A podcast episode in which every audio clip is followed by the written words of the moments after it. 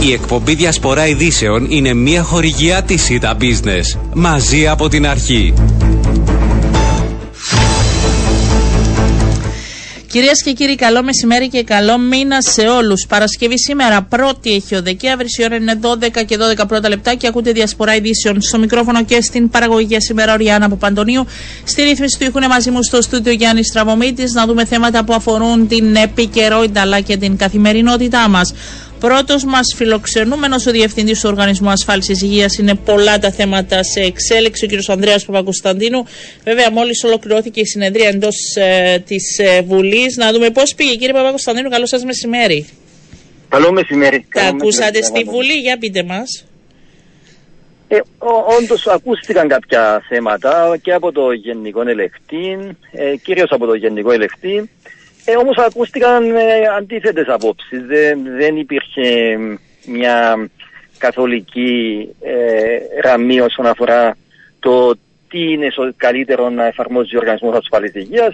Ήταν το θέμα των φαρμάκων, φαντάζομαι έτσι, που ήταν uh, κυριαρχό σε σχέση με το Γενικό Ελεχτή, παρατηρώντας και, και την έκθεση του σε σχέση με τον Οργανισμό Ασφάλισης Υγείας. Μεταξύ άλλων, σημειώνει ότι μπορεί να κλειδώθηκαν συμφωνίες σε σχέση με τις τιμές φαρμακευτικών προϊόντων, ψηλότερες τιμές από ό,τι προηγούμενα και ότι ο οργανισμός ουσιαστικά δεν έκανε καλές συμφωνίες. Ε, κύριε Αντωνίου, ε, ε, είναι, είναι, μια πραγματικότητα ότι αν συγκρίνει κάποιος τις τιμές που λάβανε το δημόσιο πριν το Γενικό Σύστημα Υγείας, θα έλεγα ότι σχεδόν καθολικά οι τιμές του Γενικού Συστήματος Υγείας είναι πιο ψηλές. Αυτό είναι μια πραγματικότητα. Δεν, δεν, δεν το αφισβητούμε αυτό. Όμως πρέπει να πάρουμε κάποιες αποφάσεις. Πρέπει να, πρέπει να αποφασίσουμε και ως πολιτεία και ως Γενικός Σύστημα Υγείας και ως βουλευτές ε, γενικά όλοι οι αρμόδιοι φορεί τι θέλουμε να κάνουμε; Σας υπενθυμίζω ότι στο Γενικό Σύστημα Υγείας πήραμε μια πολιτική απόφαση ότι θα δίναμε επιλογές στους ασθενείς για ναι. την ίδια θεραπεία. Ναι. Δηλαδή να υπάρχουν και τα πέντε και τα έξι φάρμακα.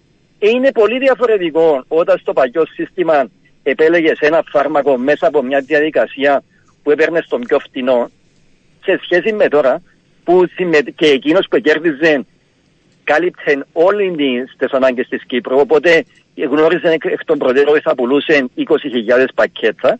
Και είναι άλλο τώρα που τους καλούμε να συμμετέχουν σε έναν ανταγωνισμό μεταξύ τους. Δεν γνωρίζουν τι ποσέ θα πουλήσουν, διότι είναι ένας ανταγωνισμός. Και είναι πολύ φυσιολογικό ότι οι τιμές θα είναι πιο ψηλές. Αυτό δεν μπορεί κανείς οικονομικά το αφισβητήσει.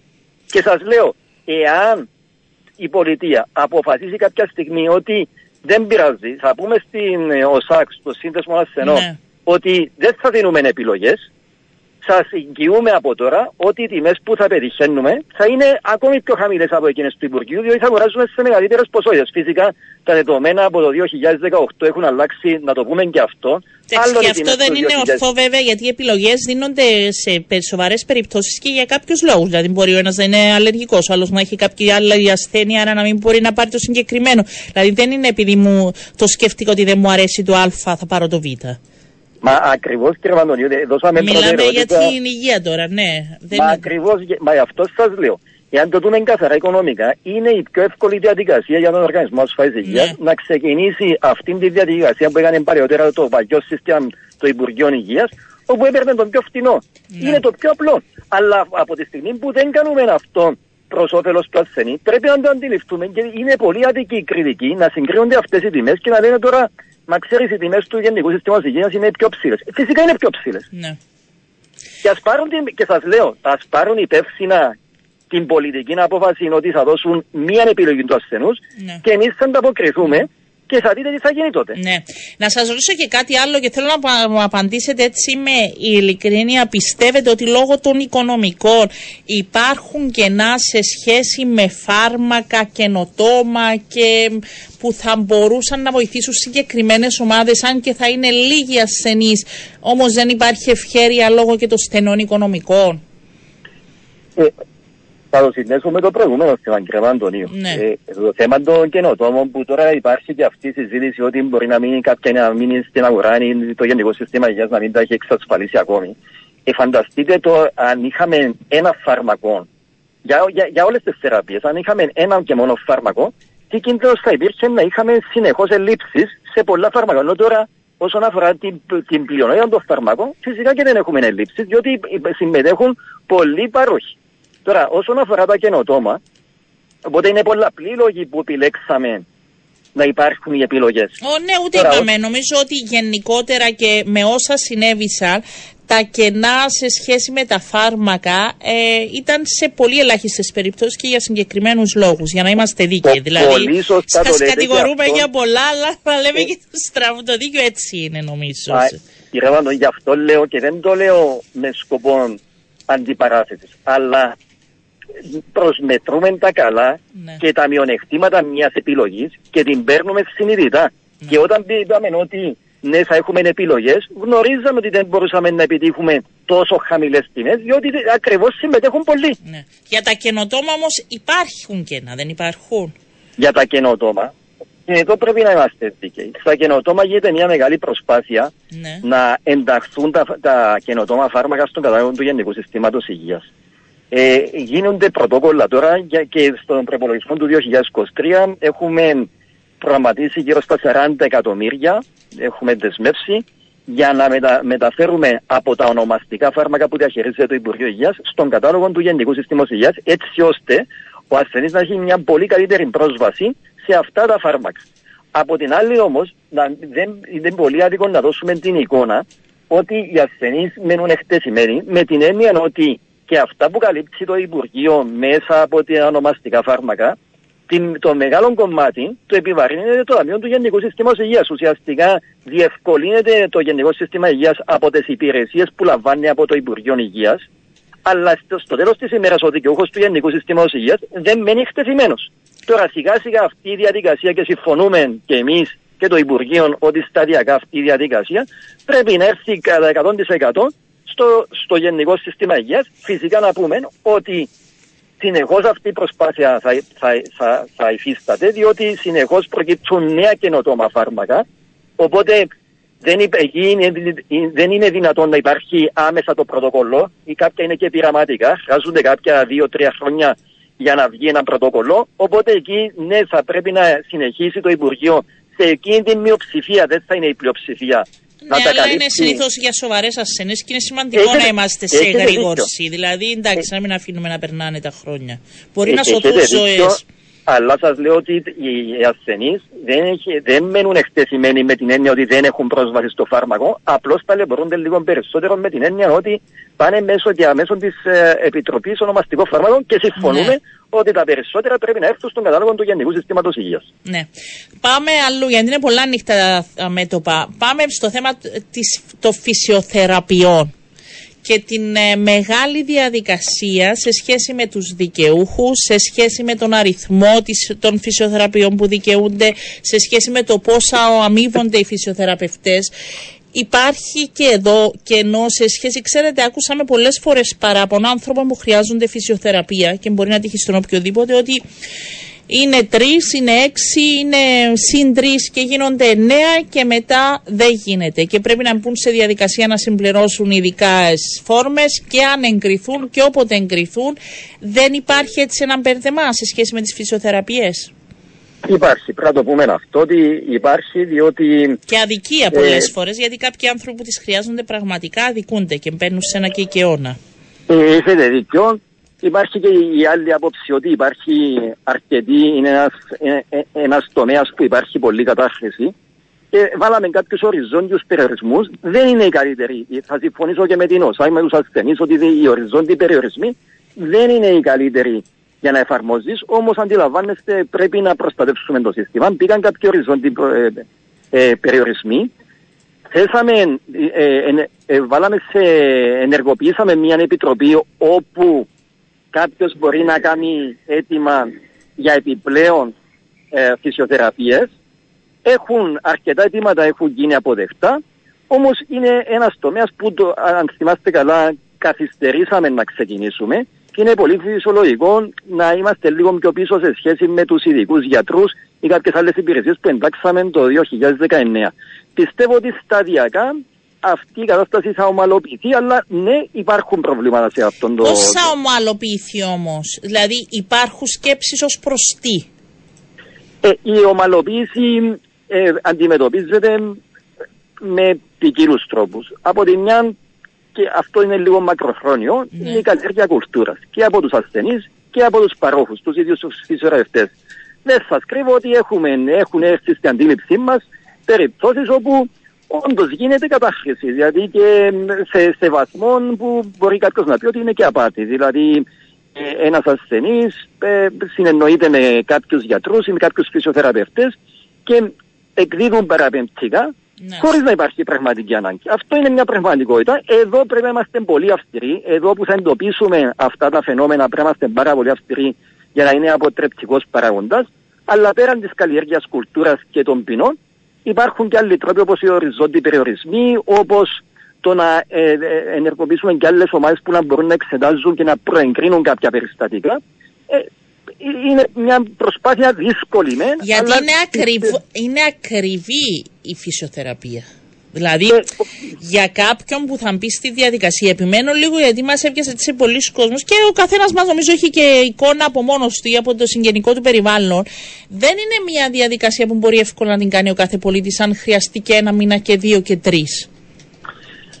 Ε, έχετε δίκιο φυσικά και βαριά περιστατικά Ναι. Που πρέπει να ε, ε, τύχουν ιδρυματικής φροντίδας. Να πούμε ότι τώρα είμαστε σε διαβουλεύσεις με τα κέντρα αποκατάστασης που παρέχουν ουσιαστικά φυσιοθεραπείες και άλλες από αυτές τις υπηρεσίες των άλλων επαγγελματιών, εξειδικευμένες υπηρεσίες, έτσι ώστε από την 1η Πρώτου 2023 να μ, ενταχθούν αυτά τα κέντρα. Μιλούμε για τον ε, Πλάτωνα στη Λευκοσία, το ΕΔΕΜ στη Λάρνακα, το, το Μέλαθρον Αγωνιστό στη Λεμεσόν, το, στον ΟΚΙΠΗ υπάρχει ειδικό τμήμα, ε, ειδική υπηρεσία. Οπότε αυτά τα περιστατικά που χρειαζούν, χρειαζούνται μεγάλη ε, φροντίδα θα τα καλύψουμε μέσω της ιδρυματικής.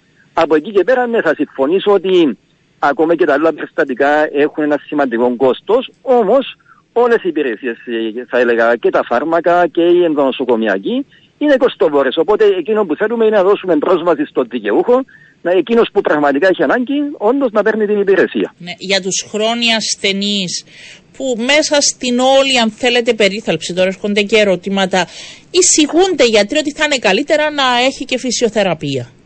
Εισηγούνται γιατί θα νιώσουν καλύτερα. Έχουν αυτή την επιλογή, δεν την έχουν. Πρέπει να είναι κάτι πολύ σοβαρό, έτσι, για να... μπο- Ε, αν ιατρικά δικαιολογείται, δεν θα το απαγορεύσουμε αυτό. Φυσικά και ε, αυτός θα έχει πρόσβαση σε υπηρεσίες. Έχουν μπει κάποιες οροφέ, ανάλογα και με την ηλικία, ανάλογα και με την πάθηση. Δηλαδή υπάρχουν παθήσει που δικαιούσε 24 ε, ε, επισκέψεις κατά τη διάρκεια του έτους και με το δικαίωμα να αιτηθείς και περισσότερες μέσα από μια προέγκριση η οποία θα εξεταστεί από ένα ιατρό συμβούλιο. Ναι. Ε, από εκεί και είναι ένα θέμα πάντως που χρειάζεται περισσότερη νομίζω κύριε Παπακοσταντίνου Αναμφιβόλως, δουλειά. αναμφιβόλως, Ε, αναμφιβόλως, έτσι, θα γιατί συμφωνήσω έρχονται πάλι. πολλές έτσι, υποθέσεις, ο καθένας είναι ξεχωριστή τώρα ε, που μας ακούνε. Να σας ρωτήσω, σε σχέση με τα τμήματα πρώτων βοηθειών έχουμε κάτι καινούριο να πούμε, θα έχουμε περισσότερα από τον ιδιωτικό ε, τομέα, Από το που είναι- δημόσιο, ναι. από το δημόσιο τομέα ε, σε Ναι. σχέση, ε, ήταν μέχρι τέλος του χρόνου, αλλά δεν βλέπω να υπάρχουν οι συμφωνίες, έτσι, για ένταξη. Ακόμα δεν έχουμε, έχετε δίκιο, δεν έχουμε πετύχει συμφωνίες, όμως είμαστε σε, μια, σε έναν καλό δρόμο με το μεγάλο μας νοσηλευτήριο στην ε, Λευκοσία του Απολλώνιο. Ναι. Ε, είμαστε σε δια- διαβουλεύσεις, έχουμε υποβάλει έτσι την πρότασή μας, ε, έχουν εκφράσει κάποιες εύλογες ανησυχίες και προβληματισμούς. Είμαστε σε μια καλό δρόμο, πιστεύω ότι σύντομα θα έχουμε ένα αποτέλεσμα. Ε, και ε, διαβλέπω ότι και πολύ σύντομα θα δείτε ότι θα αναβαθμιστούν οι υπηρεσίες και του ΟΚΙΠΗ όσον αφορά τις προσβοήθειες, αλλά και στον ιδιωτικό τομέα ε, αυτά τα νοσηλευτήρια που θα ενταχθούν και θα εντάξουν τις προσβοήθειες τους θα τις αναβαθμίσουν. Δεν θα είναι αυτή η εικόνα που βλέπετε σήμερα.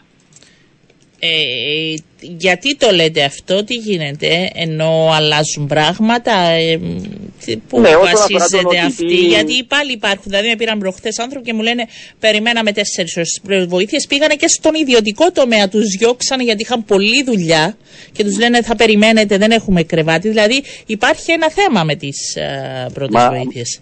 Ε, μα ένας από τους προβληματισμούς που έχει εκφράσει το ιδιωτικό νοσηλευτήριο είναι αυτόν ότι θέλει μεν να εντάξει το ΤΑΕΠ του, αλλά με έναν τρόπο που να μπορεί να ανταποκριθεί στις πολύ αυξημένες μετά ε, που θα ενταχθεί ανάγκες. Ε, οπότε η ροή θα είναι πολύ περισσότερη, οπότε θέλουν να αυξήσουν και τα κρεβάτια τους και τις υποδομές τους για να μπορούν να ανταποκριθούν σωστά. Ε, εκείνο που βλέπω είναι ότι και ο ΚΙΠΗ έχει ειδικό πρόγραμμα αναβάθμισης των πρώτων βοηθειών του. Φυσικά είναι και εκεί είναι και θέμα και οργάνωσης. Νομίζω ότι θα δώσουν έμφαση και σε αυτόν τον τομέα. Αλλά πέραν τούτου και ο ιδιωτικός τομέας, αυτοί που θα εντάξουν τις πρώτε βοήθειε τους, δεν θα τις βάλουν με τη σημερινή κατάσταση, θα τις αναβαθμίσουν για να μπορούν να ανταποκριθούν. Ναι. Πιστεύω θα υπάρχει σημαντική βελτίωση. Δεν θέλω να ορεπήσω την κατάσταση, αλλά θα δούμε σημαντική πρόοδο και οπωσδήποτε προσωπική άποψη είναι ότι και ο ανταγωνισμός μεταξύ τους, αφού θα ενταχθούν και οι ιδιώτες, θα βοηθήσει έτσι ώστε και οι ασθενείς να έχουν την επιλογή, αλλά και οι ίδιοι να μπουν σε έναν ανταγωνισμό, υγιή ανταγωνισμό, που θα βοηθήσει να έτσι αναβαθμίσουν την ποιότητα των υπηρεσιών τους. Τι άλλο έπρεπε να ολοκληρωθεί, ποια διαδικασία μέχρι τέλος του χρόνου και δεν καταφέρατε, κύριε Παπακοσταντίνου. Και δεν ευθύνεστε εσείς, αλλά μπορεί να υπάρχουν εκκρεμότητες. Για πείτε μας. Ε, οπωσδήποτε υπάρχει η διαδικασία της ε, μετάβασης των νέων τρόπων αμοιβής των, ε, ναι. των νοσηλευτηριών. Ε, έχουμε δώσει έναν υπόμνημα προς τα νοσηλευτήρια μας, στα ιδιωτικά. Χθες ολοκληρώθηκε. Ναι, χθες. Ναι, το, το στείλαμε ναι. χθες. Ε, η πρώτη αντίδραση ήταν, θα έλεγα ότι αρκετά θετική όσον αφορά το πλαίσιο. Όμως, αντιλαμβάνεστε, μετά θα πρέπει να μπούμε αμέσως μετά, θα πρέπει να μπούμε και στο οικονομικό κομμάτι, που εκεί αναμένω ότι θα υπάρχουν αντιδράσεις. Είναι πολύ φυσιολογικό, αναμένουμε οι αντιδράσεις, αλλά είμαστε αποφασισμένοι να προχωρήσουμε έτσι, ε, ως, ως, αν όχι μέχρι τέλος του χρόνου, ε, αρχές του 2023 να το εφαρμόσουμε. Η αξιολόγηση από πλευράς εμάς των πολιτών ασθενών πόσο ρόλο θα παίξει τελικά; Ε, αυτό είναι, ε, γι' αυτό σας λέω το οικονομικό μοντέλο, το ποσοστό που της, της βαρύτητας, της σημασίας που θα έχει στη, στη, στο σύνολο της φόρμουλας που θα επηρεάζει τη διαφοροποίηση της αμοιβής. Αυτό είναι κάτι που εξετάζουμε και εμείς εσωτερικά μέσα από φόρμουλες προσπαθούμε να δούμε πώς αλλάζουν οι αριθμοί αλλάζοντας αυτές τις παραμέτρους και μετά θα μιλήσουμε και με τα νοσηλευτήρια μας. Οπότε δεν μπορώ να σας πω αυτή τη στιγμή, όμως θέλουμε να έχει μια ουσιαστική σημασία το να είναι ικανοποιημένος ο ασθενής και αν μπορεί να βαθμολογήσει το νοσηλευτήριο, πάντοτε για το ξενοδοχειακό κομμάτι, διότι το ιατρικό δεν μπορεί, δεν είναι σε θέση, δεν έχει τη γνώση να το αξιολογήσει. Ναι, αλλά η συμπεριφορά και η στάση μπαίνουν στο κομμάτι της Αυτό λέω το είναι το ξενοδοχειακό. Ναι, είναι, ναι, ναι, είναι το φαγητό, είναι η συμπεριφορά, είναι να σου εξηγήσουν τι θα σου κάνουν, να υπάρχει έτσι η κατανόηση, το, το, το, το αίσθημα της φροντίδας. Ε, όλα αυτά είναι Οι καταγγελίες που υπάρχουν για συγκεκριμένους γιατρούς. Γιατί υπάρχουν γιατροί που έχουν και δύο και τρεις και τέσσερις και πέντε καταγγελίες σε σχέση με την δουλειά τους, σε σχέση με το αποτέλεσμα. Προχωρούν, εξετάζονται από εσάς; Ναι, φυσικά προχωρούν. Ε, καταβάλλεται μεγάλη προσπάθεια εδώ για να, να, να μην υπάρχουν αυτές οι υποθέσεις, δηλαδή να, να μην εκκρεμούν αυτές οι υποθέσεις. Κάποιες έχουν δοθεί στην αστυνομία, ε, ε, στη Γενική Εισαγγελία, οπότε ε, επειδή υπάρχει υποψία για ποινικά δικήματα, τις έχουμε δώσει από τη στιγμή που υπάρχει υποψία για ποινικά, αμέσως στέλνονται στη Γενική Εισαγγελία. Δεν, δεν υπάρχει κανένας ενδιασμός. Από εκεί και πέρα υπάρχουν άλλα που πρέπει να επιβληθεί πρόστιμο ή έχουν, έχουν επιβληθεί πρόστιμα ήδη; Φυσικά, φυσικά πάρα πολλά. Πάρα πολλά. Δεν, δεν, είναι μια συνεχής προσπάθεια αυτό. Ε, τώρα μου πείτε ότι μπορούμε να βελτιωθούμε και σε αυτόν τον τομέα. Φυσικά και μπορούμε να βελτιωθούμε, αλλά πιστεύω ότι. Όχι, λίγο το να το και... νιώσουν ότι γίνεται καταγγελία και επί της ε, ουσίας να αντιληφθούν και εντάξει, χωρίς, δεν είναι θέμα τρομοκρατίας, αλλά να αντιληφθούν ότι ε, μας πιέζει και αυτό το πράγμα, αυτοί οι ιατροί ε, που ε, καταγγέλλονται. Είναι λίγοι, αλλά υπάρχουν. Δηλαδή, άμα γίνονται ναι. τέσσερις καταγγελίες για τον ίδιο γιατρό, ε, σημαίνει κάτι πάει λάθος. Όχι κατά ανάγκη.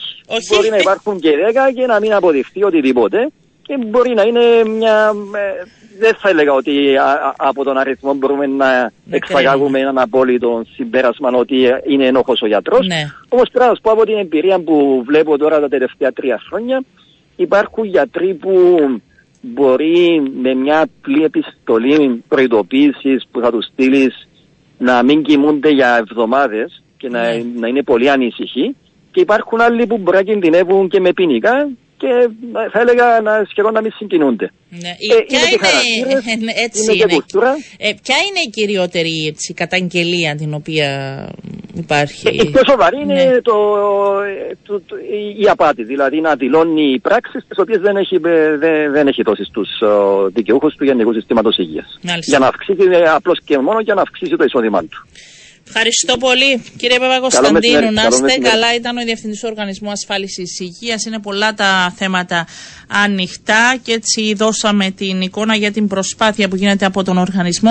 Αλλάζουμε θέμα, κυρίες και κύριοι. Πάμε στον οικονομικό σύντακτη της εφημερίδας Καθημερινή, τον Παναγιώτη Ρουνκάλα, να μας δώσει περισσότερα στοιχεία για την είδηση που είδε χθες βράδυ το φως της δημοσιότητας σε σχέση με την εξαγορά ε, ποσοστού της ελληνικής τράπεζας από την ε, Eurobank. Μέχρι εδώ θα μείνω γιατί μέχρι εδώ είναι και οι γνώσεις μου οικονομικά. Παναγιώτη καλώς μεσημέρι. Καλό μεσημέρι, Οριάννα. για πες μας τι είναι αυτό ουσιαστικά που ανακοινώθηκε και επίσημα σήμερα; Ε, η Eurobank ε, αγόρασε ε, το 13,4% των μετοχών ε, που κατήχε η Wargaming, ένας εκ των μεγαλομετόχων της Ελληνικής Τράπεζας και πλέον η Wargaming παραμένει με 7,8% στην τράπεζα αφού είχε 20,2% ε, ποσοστό στην Ελληνική Τράπεζα. και η Eurobank με τι Ε, ποσοστό είναι τώρα Η Eurobank πλέον είναι στο 26% που την καθιστά τον μεγαλομέτωχο της Ελληνικής Τράπεζας ε, καθώς πέρυσι αν ε, θυμάσαι Οριάννα, είμαι σίγουρος ότι θυμάσαι διότι τα παρακολουθείς ε, είχε ε, αγοράσει από την Third Point το, το επενδυτικό ταμείο το αμερικανικό το οποιο Μμμ. έφυγε από την Κύπρο ε, το ποσοστό της. Το ποσοστό τότε ήταν στο 12,59, 12,6 τέλος πάντων. Ε, άμα βάλουμε 12,6 και 13,4 προκύπτει το 26% ε, της, ε, της Eurobank που έχει μέσα στην ελληνική τράπεζα. ήταν μια κίνηση που όσοι παρακολουθούν και γνωρίζουν την ανέμεναν Παναγιώτη χρειαζόταν ρευστό να πω χρειαζόταν να απολυθούν πώς ακριβώς εξηγείται αυτή η κίνηση; Κοίτα, τα σενάρια Ναι. από πέρυσι ε, πριν τον πόλεμο ήταν πρώτη να προσεγγιστεί ε, όχι η Wargaming αλλά η PIMCO. Μάλιστα. Η PIMCO υπενθυμίζω ότι, ήταν, ότι είναι, συγγνώμη, είναι ε, πλέον ο τρίτος μεγαλομέτωχος ε, της ε, ελληνικής τράπεζας με 17,3% εάν δεν απατώμε. Ε, έτσι ήθελαν τέλος πάντων φήμες να θέλουν να προσεγγίζεται, πιο πολύ, να προσεγγίζεται πρώτα η PIMCO από την Eurobank αλλά νομίζω ότι ο πόλεμος ε, με την ε, Ουκρανία ε, και τη Ρωσία άλλαξε τα δεδομένα και για αυτό το deal. Γιατί, γιατί οι Λευκορώσοι, η Wargaming, ίσως ακούγεται ότι είχαν πιέσεις να, ε, να φύγουν, είχαν έλλειψη ρευστότητας. Ναι. Ε, φήμες, ανεπιβεβαίωτες φήμες, το οποίο όμως νομίζω ότι όπου υπάρχει λίγος καπνός Έτσι είναι. Ε, ε, ε, μεταξύ με περνάνε τον τελευταίο καιρό και μου λέγανε αν έχεις κάτι θα γίνει στην ελληνική τράπεζα. Δηλαδή συζητούνται μεταξύ και των πολιτών. Κάτι γίνεται, κάτι θα αλλάξει. Ε, Προφανώς όμως για τον απλό καταθέτη ή πελάτη της ελληνικής τράπεζας αλλάζει κάτι Παναγιώτη. θέλεις ε, να πω μεγάλα λόγια; Όχι, Νομίζω θέλω να πεις πως- την αλήθεια να καταλάβουμε και... Ε, απλά, απλά και κατανοητά. Για πες. Ε, δεν σε δεν ακούσαμε. αλλάζει τώρα. Α, δεν αλλάζει. Νομίζω, ότι, νομίζω ότι δεν αλλάζει τίποτα για τον απλό κόσμο, για τον πελάτη της ελληνικής ε, τράπεζας. Ναι. Νομίζω ότι δεν θα αλλάξει κάτι, όπως και δεν είχε αλλάξει, δεν άλλαξε και από πέρυσι. Να Κάτι μετακινηθείς λίγο που γιατί μπήκε- έχουμε που μπήκε- πρόβλημα με το σήμα και κόβεσαι, σε παρακαλώ. Με ακούς; Ναι, τώρα ναι. Για πες. Α, Συγγνώμη. Άρα δεν, Ε, δεν θα γίνει κάτι όπως και πέρσι που υπήρξε... Εκτιμώ, Ναι. εκτιμώ ότι δεν θα αλλάξει τίποτα όπως δεν άλλαξε και πέρυσι με το που μπήκε η Eurobank στην, ε, στην ελληνική τράπεζα. Εκείνο που αλλάζει ίσως είναι ε, ότι δείχνει μία εμπιστοσύνη ε, σε μία κυπριακή τράπεζα, μία, ε, μία ελληνική, ε, μία, μία τράπεζα από Ελλάδα εννοώ, η οποία, ε, εντάξει, το μέγεθός της είναι μεγάλο, έτσι. Και η το αυτό μετοχή το της. ενδιαφέρον έτσι αναβαθμίζει και τις κυπριακές τράπεζες. Ναι. Ναι, Ναι. ενδιαφέρον έτσι αναβαθμίζει και τις κυπριακές τράπεζες. Ε, θέλουμε να λέμε ναι. Εντάξει. Νομίζω, νομίζω ότι αναβαθμίζει. Τώρα πόσο ποσοστό, Ριάννα, θα σε γελάσω. Είναι κάτι το οποίο είναι ποιοτικό και δεν είναι ποσοτικό. Ναι. Εκτιμώ πως είναι ποιοτική η προσέγγιση. Ναι. Σε μια τράπεζα, από από ό,τι αντιλαμβανόμαστε για να γίνει και αυτή η εξαγορά, υπάρχει μια σταθερότητα, έτσι. Είναι και μια διασφάλιση ότι τα πράγματα με τις κινήσεις που έκανε η ελληνική είναι σε καλή κατάσταση. Σίγουρα ε, δεν είναι τυχαίο ε, ότι αυτή η κίνηση προχώρησε μόλις μία μέρα μετά την ολοκλήρωση, όχι ολοκλήρωση, την, ε, ναι, την ολοκλήρωση Ναι. του σχεδίου εθελουσίας εξόδου της ελληνικής. Ε, γιατί είναι υπενθυμίζουμε ότι την Τρίτη ε, βγήκε η είδηση ότι φεύγουν 450 υπάλληλοι από την, εθ- από την ελληνική τράπεζα το μέσω είχες του δώσει, σχεδίου ναι, για στην εθελουσίας εξόδου. καθημερινή, ναι. Και έγινε με επιτυχία τέτοιο- και από μακρύ. Ε, ναι. Έγινε, α- αυτό όπως αντιλαμβάνεσαι ε, αναβαθμίζει ποιοτικά την, ε, την ελληνική τράπεζα, την κάνει πιο θελκτική. Άρα η Eurobank το να μπει τη δεδομένη στιγμή ολοκληρώνοντας ένα δύσκολο task, ομολογουμένως να βγάλεις 450 ε, υπαλλήλους από την τράπεζα με όποια, με όποια ωφελήματα βέβαια, εντάξει δεν τους απέλησε με, Ναι. δεν τους απέλησε και είναι, δεν ήταν πλεονάζον προσωπικό όπως αντιλαμβάνεσαι. Ε, η- η- δεν, νομίζω ότι δεν ήταν τυχαία η χρονική στιγμή που ανακοινώθηκε αυτό το deal. Νομίζω ότι περιμένανε, παίζει να ήταν ο αστερίσκος του deal, παίζει να ήταν ο αστερίσκος ότι θα προχωρήσουμε στην αγορά μόλις γίνει αυτό το πράγμα. Μόλις ε, μειωθεί ο αριθμός των υπαλλήλων, άρα να βελτιωθεί και, ο, και το κόστος προς έσοδα της τράπεζας, κυπριακά να συσταριστεί. Να συσταριστεί. Περιμένουμε κάτι άλλο γενικότερα να δούμε στον τραπεζικό τομέα ή τα πράγματα θα ηρεμήσουν τώρα. Έφυγαν και από την Τραπεζα Κύπρου είχαμε το σχέδιο θελούσιας και από την ελληνική. Έγινε αυτή η εξαγορά. Πάμε σε μια σταθερότητα, ηρεμία ή όχι; Υπάρχει σταθερότητα και, και η αυτή η εξαγορά δεν είναι αναγκαία, δεν είναι γεγονότα του 2013. Ναι. Νομίζω ότι αυτές οι εξαγορές είναι προϊόν ε, σταθερότητας. Μάλιστα. Μάλιστα. ξεκάθαρα. Αλλιώς δεν θα, δεν θα προχωρούσε ένας όμιλος σαν τη Eurobank να ασχοληθεί να δώσει 70 εκατομμύρια παραπάνω ε, για να πάει στο 26%. Νομίζω ότι είναι, είναι πραγματικά προϊόν σταθερότητας. Ε, εκείνο που θα δούμε μάλλον θα ανέβει επίσης η, η, η μετοχή της, ελληνικής, της ελληνικής τράπεζας.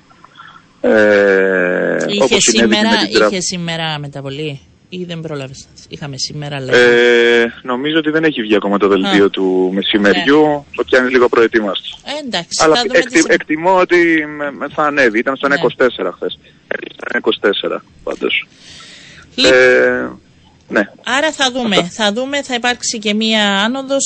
Αυτό είναι, κρα- κρατάμε τα θετικά, μια τέτοια ειδικά εποχή για τα- της οικονομίας, κρατάμε τα θετικά, Παναγιώτη, εγώ το Όχι, βρίσκω. και, Ναι, και οι δύο μεγάλες τράπεζες, και η Τράπεζα Κύπρου και η Ελληνική Τράπεζα, ναι, έχουν καλούς δείκτες πλέον. ναι. Τώρα αντικειμενικά να μιλήσουμε, έχουν πολύ καλούς δείκτες. Έχουν ψηλά κεφάλαια, ΜΕΔ κάτω από 5%, ε, μειώνουν κόστος, ε, δίνουν δάνεια ε, και γι' αυτό ελκύουν και επενδυτικό ενδιαφέρον. ναι. Δίνουν, Δεν είναι τυχαίο. δίνουν δανειά. Επειδή το πες έτσι για να ρωτήσω, δίνουν δανειά πλέον; Υπάρχει ευκαιρία. Ε, δίνουν δάνεια και μάλιστα το 22 στο 9 μηνό βάσει των αποτελεσμάτων Ναι, είναι ε, αντίστοιχα καλό όπως ε, είχαν τα δεδομένα πριν την πανδημία. μάλιστα. Είναι πάρα...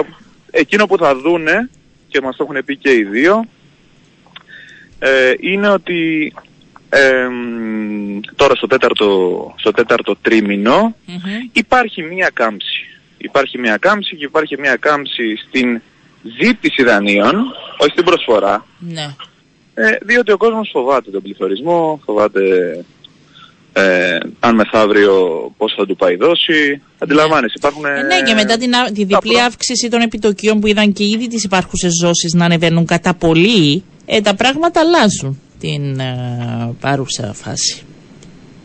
Ε, να υπενθυμίσω ότι η Τράπεζα Κύπρου μας είχε δώσει έτσι, δεδομένα στα αποτελέσματά της πριν κανένα διβδόματο που ήταν, είχε πει ότι για να με, ο μέσος όρος των δανείων, των στεγαστικών δανείων είναι γύρω στα 80.000 ευρώ με αποπληρωμή 15 έτη. Ε, κάθε 1% που αυξάνονται τα επιτόκια, ε, κάθε 1% που αυξάνονται τα επιτόκια, ο δανειολήπτης θα βλέπει 35 με 40 ευρώ Ναι, τη είχε, δόση του επάνω. Είχε αυξήσεις, δηλαδή είχε από 150, 200, 250 με έστειλαν και μηνύματα τότε οι ακροατές. Ήταν σημαντικές οι αυξήσεις που ταρακούνησαν πολλά νοικοκυριά, θα το δούμε και αυτό. Ευχαριστώ Παναγιώτη Ρουγκάλα, να είσαι καλά, σε ευχαριστώ πολύ. Να είστε Α- καλά. Καλή Αυτά συνέχεια. κυρίες και κύριοι για την εικόνα μετά την ε, εξαγορά ακόμη ενός ποσοστού από την ε, Eurobank της Ελληνικής Τράπεζας, ένα ποσοστό το οποίο βρισκόταν στα χέρια της ε, Gore Gaming. Πάμε σε διαφημίσεις και επιστρέφουμε.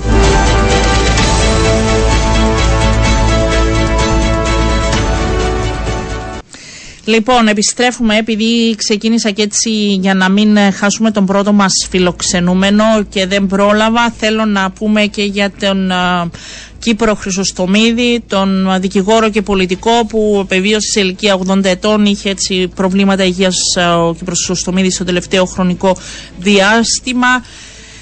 Διετέλεσε μέλος της κυβέρνησης του Τάσου Παπαδόπουλου ω κυβερνητικός εκπρόσωπος. Ήταν μέλος της Βουλής των Αντιπροσώπων. Ήταν υπουργός δικαιοσύνης. Παρετήθηκε. ίσως ήταν και ο μόνος υπουργός που θα γραφτεί ότι για λόγους ευτυχίας. Να πω ότι ως κυβερνητικός εκπρόσωπος που εγώ δημοσιογράφος τον έζησα, πραγματικά έχω να πω τα καλύτερα για τον α, Κύπρο Χρυσοστομίδη με τους δημοσιογράφους και την καθημερινή συνεργασία και σχέση που είχαμε αυτά τα συλληπιτήρια στην οικογένεια, στους οικείους του ε, να τα πούμε γιατί δεν προλάβαμε στην αρχή σε δικηγόρο θα πάω και τώρα του Παγκύπριου Δικηγορικού Συλλόγου τον Αντιπρόεδρο τον κύριο Γιώργο Χριστοφίδη καλό σας μεσημέρι Καλό μεσημέρι σε εσάς και στους ακροατές σας. Να μου επιτρέψετε για μένα να εκφράσω Βεβαίως. τα ειλικρινή συλληπιτήρια στην οικογένεια και στους οικείους του Κύπρου Χρυσοστομίδη. Η μεγάλη απώλεια για τον ε, νομικό κόσμο. Ε, χάθηκε ένας ε, εξαίρετος άνθρωπος, έντιμος άνθρωπος, αλλά εξαίρετος νομομαθής την ίδια ώρα. Ναι. Λοιπόν, και νομίζω το γνώριζαν πολύ και σε πολιτικό επίπεδο και στο νομικό επίπεδο και για την ε, στάση που τηρούσε χρόνια. Λοιπόν, γιατί σήμερα οι δικηγόροι βρέθηκαν στην άλλη πλευρά εκτός των αιθουσών των ε, δικαστήριων, κύριε Χριστοφίδη; Οι δικηγόροι σήμερα ε, με την στάση αποχής, την δύο ώρη περίπου στάση, στάση αποχής, ουσιαστικά εκδηλώνουν α, την ένσταση τους α, προς την α, υιοθέτηση ενός α, νέου διαδικαστικού κανονισμού που τέθηκε σε εφαρμο... δημοσιεύτηκε και τέθηκε σε εφαρμογή ε, την περασμένη Παρασκευή. Οι λόγοι για τους οποίους ε, προβάλλεται η ένσταση μας ε, είναι ότι ε, πρώτον ε, το ανώτατο δικαστήριο ε, παρά το γεγονός ότι διατηρεί την εξουσία ε, θέσπισης τέτοιου είδους διαδικαστικών κανονισμών την οποία φυσικά αναγνωρίζουμε και δεν αμφισβητούμε ε, έχουν προβεί στην υιοθέτηση αυτού του κανονισμού, αυτού του δραστικού κανονισμού Μμμ. ε, χωρίς την παραμικρή διαβούλευση ε, με τους συλλειτουργούς ε, της δικαιοσύνης που είναι οι δικηγόροι. Ε, το δεύτερο είναι ε, θέμα που αφορά το περιεχόμενο των κανονισμών. Έχουν περιορίσει τον κανονισμό στην διάρκεια 2014-2018. Έχουν ορίσει ότι ε, οι διαδικασίες, οι υποθέσεις αυτές ε, θα πρέπει να τύχουν μιας εξπρές διαδικασίας αντιμετώπισης Ναι. παραγνωρίζοντας α, νόμιμα δικαιώματα όπως είναι για παράδειγμα το δικαίωμα έφεσης ε, ε, ε, κατά ενδιάμεσων αποφάσεων που προβλέπεται από ε, άλλες νομοθεσίες περιορίζοντας και ελέγχοντας ε, από πλευράς δικαστηρίου τον τρόπο με τον οποίο ο κάθε διάδικος που αναμένει εδώ και πάρα πολλά χρόνια την ε, εκδίκαση ε, των υποθέσεων του μέσα σε ε, πλαίσια και θέσμια δίκαιης δίκης, περιορίζοντας λοιπόν το δικαίωμα προσκόμισης μαρτυρίας ενώπιον ε, του δικαστηρίου, με έναν τρόπο α, που παραβιάζει θεμελιώδη δικαιώματα α, που είναι κατοχυρωμένα στο Σύνταγμα, στην Ευρωπαϊκή Σύμβαση Αναστολών Δικαιωμάτων, στο χάρτη της θεμελιωδών δικαιωμάτων της Ευρωπαϊκής Ένωσης κτλ. κτλ. Ναι. Ε, Αλλά εισάγει επίσης αποσπασματικά ένα μέρος των νέων θεσμών πολιτικής δικονομία που πρόκειται να εφαρμοστεί ε, τον Σεπτέμβριο του 2023 ε, απομονώνοντας το υπόλοιπο κομμάτι και τη φιλοσοφία των νέων θεσμών το εισάγει με έναν παράδοξο τρόπο σε έναν υφιστάμενο σύστημα που λειτουργεί για τα τελευταία, από το 1957 α, ανατρέποντας α, α, ουσιαστικά α, τον τρόπο με τον οποίο διεξάγεται η ακροαματική διαδικασία. Αυτόν ε, επηρεάζει ασφαλώς τους συλλειτουργούς της δικαιοσύνης που είναι οι δικηγόροι, αλλά το, το, η μεγαλύτερη μας αντίδραση Ναι. αφορά ουσιαστικά τους ίδιους τους πολίτες, το ίδιο το κοινό, που αναμένει εδώ και πολλά χρόνια, διότι το, προ- το πρόβλημα των καθυστερήσεων είναι χρόνιο, που αναμένει εδώ και πάρα πολλά χρόνια την εκδίκαση των δικών του διαφορών ενώπιον του δικαστηρίου για την επίλυση αυτών ε, και αντιμετωπίζεται σήμερα με έναν τάχιστον και ε, εντός εισαγωγικών τολμώ να πω βίαιων τρόπων α, αντιμετώπισης των υποθέσεων του με, αυτού, με, αυ- Ναι. με αυτούς τους τρόπους και τις μεθόδους που έχω επεξηγήσει Ε, προηγουμένως. επιτρέψτε το μου για να πλήγμα, δα- ναι, ναι, να- να το το πλήγμα πα- τελειώνοντας, Ναι. το πλήγμα θα είναι στον πολίτη κατά κύριο λόγο, στους Ναι. πολίτες και μετά στους υπόλοιπους και ασφαλέστερα στο ίδιο το σύστημα. Ναι, αυτό που θέτω έτσι για να συνεχίσουμε τη συζήτησή μας είναι ότι στόχος της προσπάθειας και της μεταρρύθμισης και της διαδικασίας να κινηθεί πιο γρήγορα επίσης ήταν να διευκολυθεί ο πολίτης γιατί πραγματικά περιμένανε και 5 και 7 και 8 και 10 χρόνια και έγινε μια προσπάθεια. Μέσα σε αυτή την προσπάθεια ε, δεν το βλέπανε αν θέλετε ότι κάποια πράγματα ίσως εμ, χαθούν θα έλεγα εγώ, ίσως δεν μπορούν να ολοκληρωθούν σωστά αφού θα πρέπει να γίνει με τη διαδικασία express, δηλαδή ίσως έπρεπε κάποια πράγματα να μείνουν εκτός για να μπορέσει να προχωρήσει η διαδικασία αφού και εσείς θέλετε έτσι να λήξουν αρκετές υποθέσεις που πάνε χρόνια. Είναι, είναι σωστό να πούμε ότι ε, εμείς υποστηρίζουμε την επίλυση του προβλήματος. Ναι. Και το πρόβλημα θα πρέπει να αντιμετωπιστεί και να επιλυθεί συνολικά. Επίσης, έχουμε προτείνει πάρα πολλές εισηγήσεις και προτάσεις, διότι θεωρούμε ότι το πρόβλημα αυτό δεν είναι πρόβλημα το οποίο λύεται σε μια μέρα ή σε ένα μήνα. Το πρόβλημα αυτό για να λυθεί ουσιαστικά και δίκαια Ναι. χρειάζεται μια σειρά από μέτρα. Δεν μπορεί απομονωμένα και αποσπασματικά η εφαρμογή ε, κανονισμών διαδικαστικών ε, να επιλύσει το πρόβλημα ε, με αυτόν τον τρόπο. Αντίθετα θα το παρατείνει ή θα το μεταφέρει πιο κάτω. Και να πω έναν ακραίο παράδειγμα το οποίο ε, ε, αναφέρνω συχνά για να γίνει κατανοητό.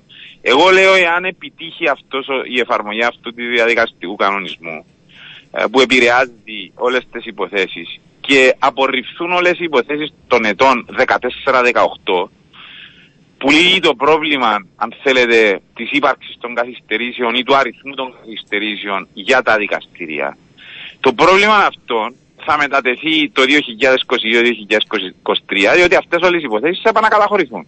Άρα δεν είναι ε, ολιστική αντιμετώπιση, συνολική αντιμετώπιση αυτού του προβλήματος. Τι, τι Είναι μια πρέπει να γίνει σπασμωδική δηλαδή, τι, τι πρέπει πολλά να γίνει; πράγματα, πολλά πράγματα. Πρέπει να γίνει, καταρχήν πρέπει να υιοθετήσουν, καταρχήν πρέπει να μας ακούσουν, πρέπει, πρέπει να γίνει ένας διάλογος. Διότι ε, ως συλλειτουργοί που είμαστε, θα πρέπει να λαμβάνουν επιτέλους και τη δική μας γνώμη και άποψη, διότι και εμείς είμαστε μαχόμενοι δικηγόροι, είμαστε πρακτικά καθημερινά στο δικαστήριο και αντιμετωπίζουμε και εμείς υπό διαφορετικό πρίσμα και διαφορετικό φακό το πρόβλημα. Άρα έχουμε ενισχύσεις να βάλουμε κάτω. Κατά δεύτερο, ε, πρέπει να εφαρμόσουν την αναβάθμιση της τεχνολογίας.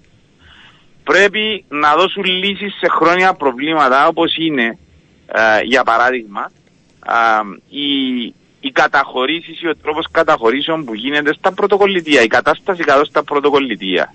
και αυτό που ζητάμε τον νέο διαδικαστικό κανονισμό της Ναι. της υποβολής καταλόγου μαρτύρων, κατα, ε, δηλώσεων κτλ. κτλ. στα πρωτοκολλητία είναι ένα σημαντικό πρόβλημα το οποίο θα επαυξάνει το ήδη υφιστάμενο πρόβλημα. Χάνονται φακέλοι καθημερινά στα δικαστήρια. Και ο λόγος που χάνονται φακέλοι καθημερινά είναι διότι τα πρωτοκολλητία ακόμη υπολειτουργούν σε επίπεδο στελεχών και υπαλλήλων. Ναι, είναι αυτά που Ένα και γνωρίζουμε τα δεύτερον, γνωστά, ναι. ναι, και δεύτερον, λειτουργούν με ένα αναχρονιστικό σύστημα α, εντοπισμού μεταφοράς φυσικών φακέλων, α, το οποίο δημιουργεί πολλές φορές άθελα πρόβλημα. Δεν Έμπαινε έγινε ένας η φάκελος αρχή μέσα, όμως, κύριε Χρυσοβίδη. Εγώ Έγινε, θα- ναι, έγινε η αρχή για το Ναι. 2022 από τον Φεβράρι και μετά, αλλά δεν επηρεάζει τις παγιές υποθέσεις. Αυτές οι υποθέσεις του 2014-2018 εξακολουθούν να καταχωρούνται με τον ίδιο, με τον ίδιο τρόπο όπως παγιά. Δηλαδή δεν έχει αλλάξει για αυτές τις παγιές υποθέσεις. Για τις νέες υποθέσεις πλέον ναι γίνεται ηλεκτρονική καταχώρηση. οι και η αλλαγές αντίληψη, αν που θέλετε, του έγιναν, φακέλου οι αλλαγές ηλεκτρονικά. που έγιναν ε, θέλετε, θα βοηθήσουν μελλοντικά σε μια γενικότερη εικόνα ή Βεβαίως τίποτα η θα μεταρρύθμιση αυτή. Βεβαίως θα βοηθήσουν. Βεβαιότατα θα βοηθήσουν. Και βεβαιότατα ε, υπάρχουν και άλλες αλλαγές που αναμένεται να γίνουν. Και εκείνο το οποίο είναι ουσιαστικό και πρέπει να λέγεται είναι ότι ε, επιτέλους θα πρέπει να αντιμετωπιστεί το πρόβλημα υπό την πραγματική του διάσταση. Ποια είναι αυτή η διάσταση; Ότι θα πρέπει να εξειδικευτούμε όλοι μας και δικηγόροι και δικαστές Ναι. Γι' αυτόν έχουν γίνει τα εφετεία με τη νέα μεταρρύθμιση, γι' αυτόν έχουν διαχωριστεί τα εφετεία στην, στο, σε, τμήμα, σε τμήματα α, και σε ε, περιεχόμενο ύλης περισσότερων ειδικών.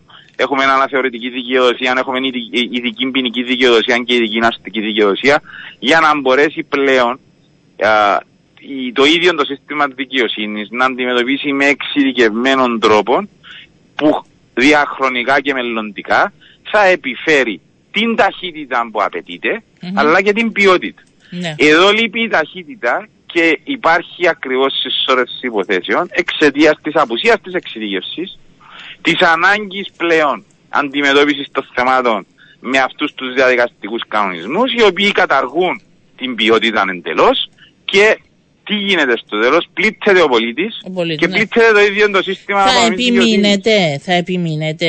Βεβαίως θα επιμείνουμε, διότι για μας είναι Είναι η κεφαλαιόδες αρχή ζήτημα. δηλαδή σήμερα Και να και... σας πω ακόμα κάτι. Για να σας πείτε πω ακόμα μου. κάτι. Υπάρχει, και- υ- υπάρχει, υπάρχει αριθμός καθυστερημένων Ναι. υποθέσεων και στο εφετείο, Ναι. για το οποίο δεν γίνεται τίποτα. Στο εφετείο, για παράδειγμα, υπάρχει ένας αριθμός κοντά στις 6.000 εφέσεις από το 2013 για το οποίο κανένας δεν αντιμετωπίζει ζήτημα, ιδιαίτερος μετά την μεταρρύθμιση. Να αναμένεται δηλαδή ότι το νέο εφετείο που θα γίνει